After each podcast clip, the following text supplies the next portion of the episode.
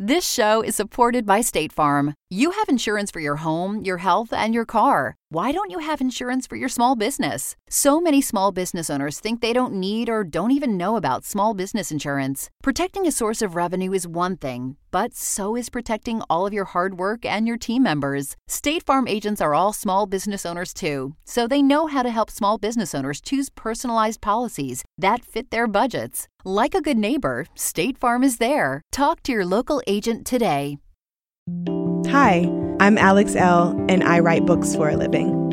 The Hey Girl podcast was created with sisterhood and storytelling in mind. Hey, girl. Hey, girl. Hey, girl. Hey, girl. Join us as we journey through sharing together. Hey, girl. Hey, girl.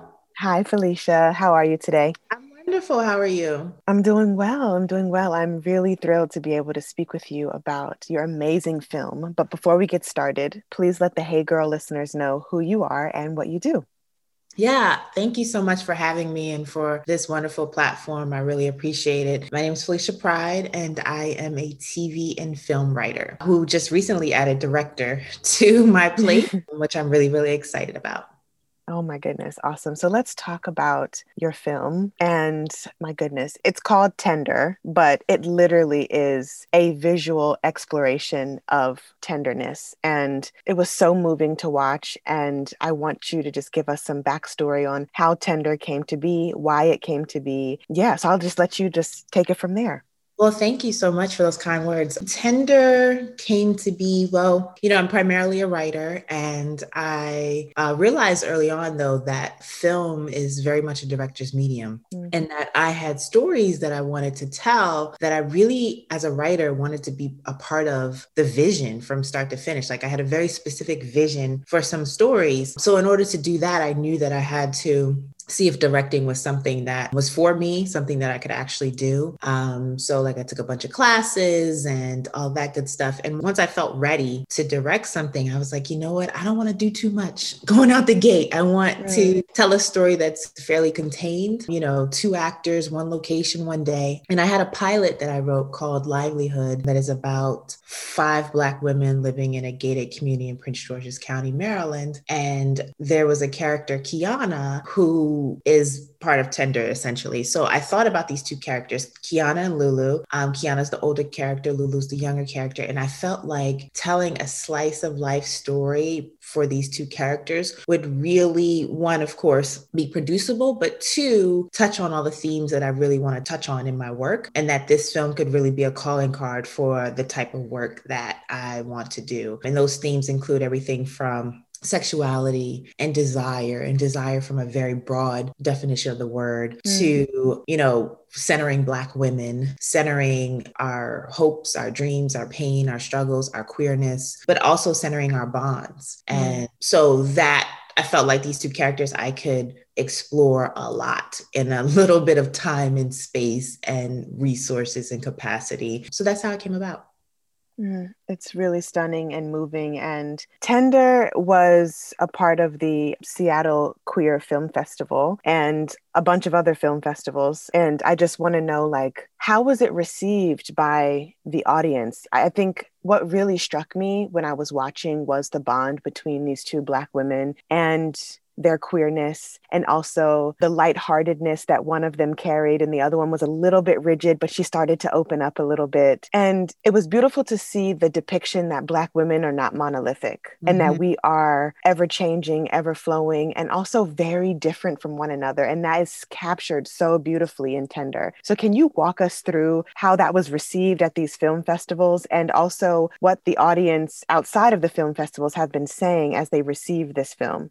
yeah, well, thank you so much. And just to kind of pick up what you were talking about in terms of us not being a monolith, I was really interested in capturing us not being a monolith, but still having common ground. Mm-hmm. You know, I feel like when two Black women are gathered, magic happens. So I wanted to try to capture that sort of that balance. So thank you for saying that. Um, you know, we have been really blessed because we premiered at Outfest Fusion on March 13th or 14th. So right, or maybe it was the weekend beforehand, right before the world shut down essentially. So we were so grateful to be able to have like an in-person premiere. And you know, who we didn't know how long the pandemic was going to last at that point, but I remember being on my yoga mat at one point, I think it was like April, and I was like, you know what? We should release this to the world. Like people are home. This is a great time, hopefully, for people to watch our film. And hopefully, we can still do a film festival run, but we need to release it to the world. And so we did that, I want to say maybe May 1st. And we were premiere, uh, Shadow and Act premiered us online. And the response has been so tremendous, both by film festival audiences and by just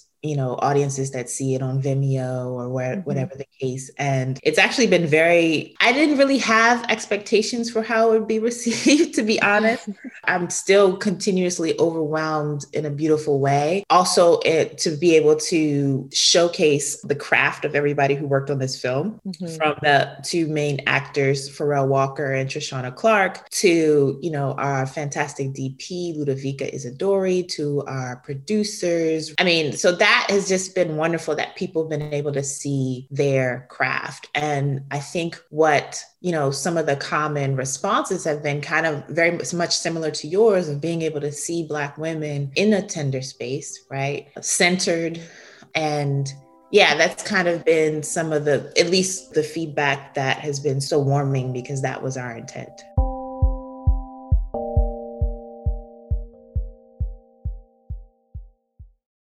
This show is supported by State Farm. Insurance is a part of any solid financial plan. Making sure you have the important things in life covered is one of the best ways to give yourself a little breathing room when things go awry. It's important to protect not only your business, but yourself as a business owner and all current and future team members. State Farm agents know what it takes to run and protect a small business because State Farm agents are all small business owners and they live and work in your community. So they're deeply attuned to what's happening with other small businesses in your market. If you have a small business and are interested in making sure you're protected, reach out to your local State Farm agent to learn more about what you need. They'll help you find the right policy at the right price for your business. Like a good neighbor, State Farm is there.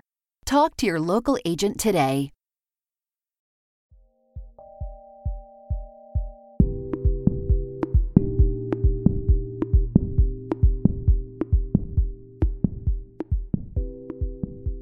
I love how you said centered from their own gaze because at the end of the film, I don't want to give too much of the film away, but at the end of the film, there was a shot of everyone on set in their roles. And I was like, look at Black women being captured by Black women and how powerful that made me feel. Like that is what I want my daughters to see more of. That is what me and my husband, who's a screenwriter, want to see more of. And it's just like, this is what we need. And it just made me feel good inside to know that there are artists out there who are centering us and who do see us and who look like us doing it.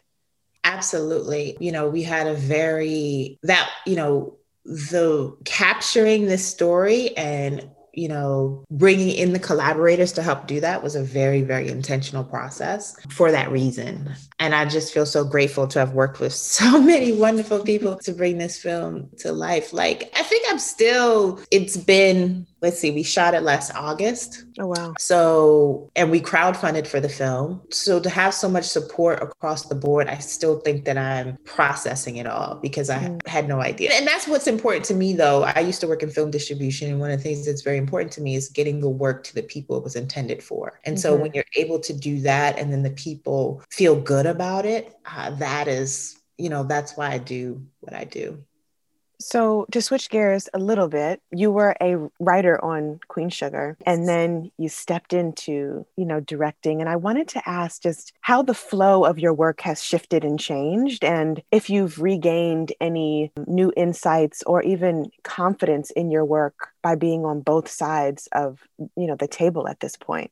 Absolutely. That's such a great question. I definitely think the confidence piece is the big piece. You know, mm. it's interesting because I used to tell myself, and, you know, we have many narratives that we tell ourselves that either aren't true or don't serve us. But I used to tell myself that I couldn't direct. I'm not a director. I don't see like a director. All these things. I don't even know where I got that from because you know what I mean? I had never tested it, but I had made up in my mind that I was not a director. I did not see like a director. I could not direct until I started peeling back the fear that was embedded in that. I, for me, there's a big connection between my craft and my self work. So the deeper I go with my self work, the deeper I go with my craft, which also means being able to strip away limitations and boundaries that I've put on myself. So I've started to do a lot of self work um, around a kind of rough time in my early on in my career out here in LA, which really started to illuminate a lot of the own limitations that I was putting myself, the boundaries, mm-hmm. and also that sort of lack of confidence in my work. But I think for me, it was a combination of putting in more work, both in terms of just like creating, but also in craft. So staying in classes,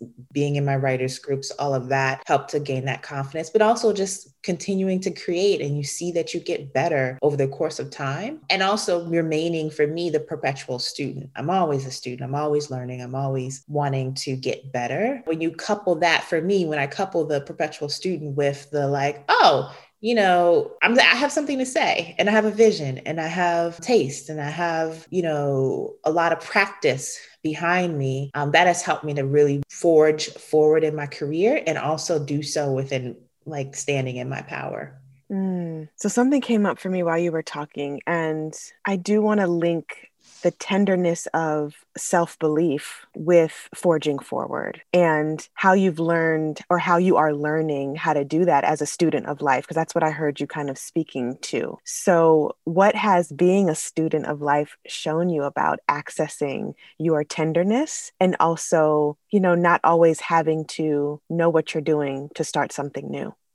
Yeah, I mean, I think that is being comfortable with vulnerability. And I had to learn that, you know, I and I think that it's really important for artists. I think our best work comes from our vulnerable places, right? I think that I definitely saw a shift in my ability to go deeper in my work when I was able to become more vulnerable in my life. And also certain spaces in my career force that. Like being in a writer's room, it serves you to be able to be vulnerable, to be able to share, to be able to share aspects of yourself, aspects of your life that become part of this thing that you're co-creating with others. Um, so that was a space that kind of helped me with that. I took a lot of classes that were, you know, essentially supposed to be for craft, but it was really self-work classes. It was really about mm. being able to get to a vulnerable space and to stay in that because that's sort of the underlying aspect of craft, the ability to stay. So mm that a lot of that opened up for me. And also, kind of early on, when I was talking about that rough patch, my father died around that time. And that also forced me to go within and reconcile feelings and emotions and face feelings and emotions and all of that good stuff. So.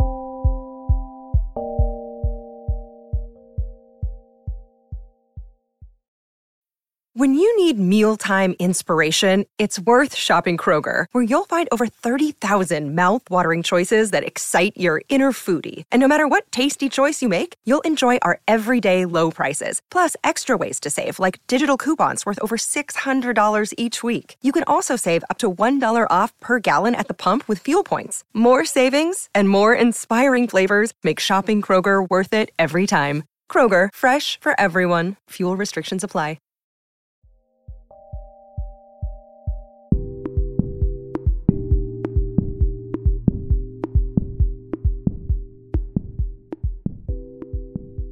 I'm sorry to hear about your loss there. And everything you just said was so beautiful. And I'm just sitting over here, like snapping my fingers in my head um, because I can resonate so deeply. And I want to talk a little bit about um, self care through storytelling mm-hmm. and how that shows up in your work and how the importance of self care through storytelling for our community and for the cultivation of sisterhood in black spaces yeah. One thing that really was reinforced for me in the queen sugar room was you know that we are storytellers and we're image makers. Mm. so things that may be good for the story may not be good for the image. Things that may be good for the image may not be good for the story. And so you're continually negotiating and balancing those two. And i think a lot about that in my own work because i feel like I, as as storytellers we have a huge responsibility and accountability to the people that we are telling stories about. And so I think a lot about that in my work. But on the flip side, I also write what I want to see in my own life. so, like, yes, tender yes. is very much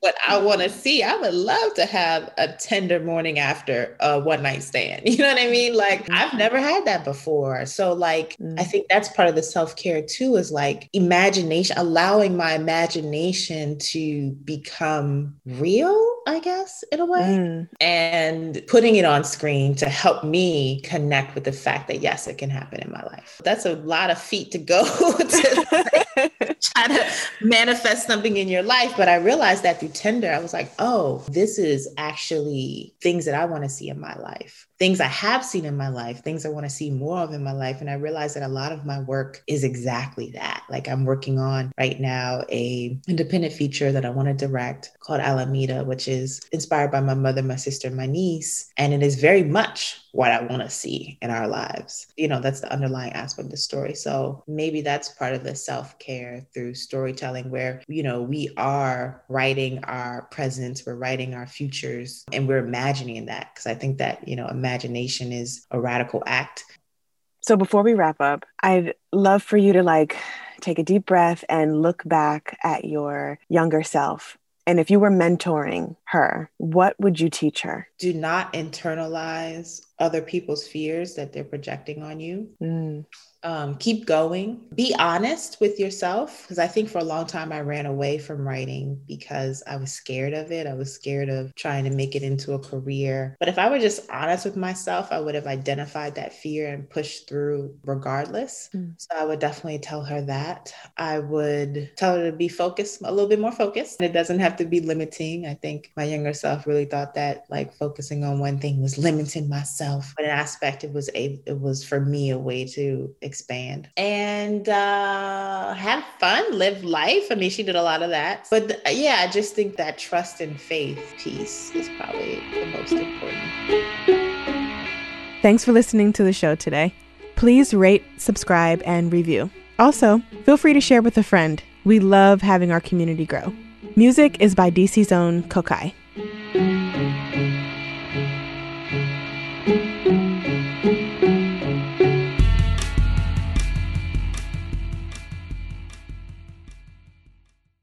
Thanks to State Farm for supporting this show and helping our listeners protect their businesses and lives. Like a good neighbor, State Farm is there. Talk to your local agent today.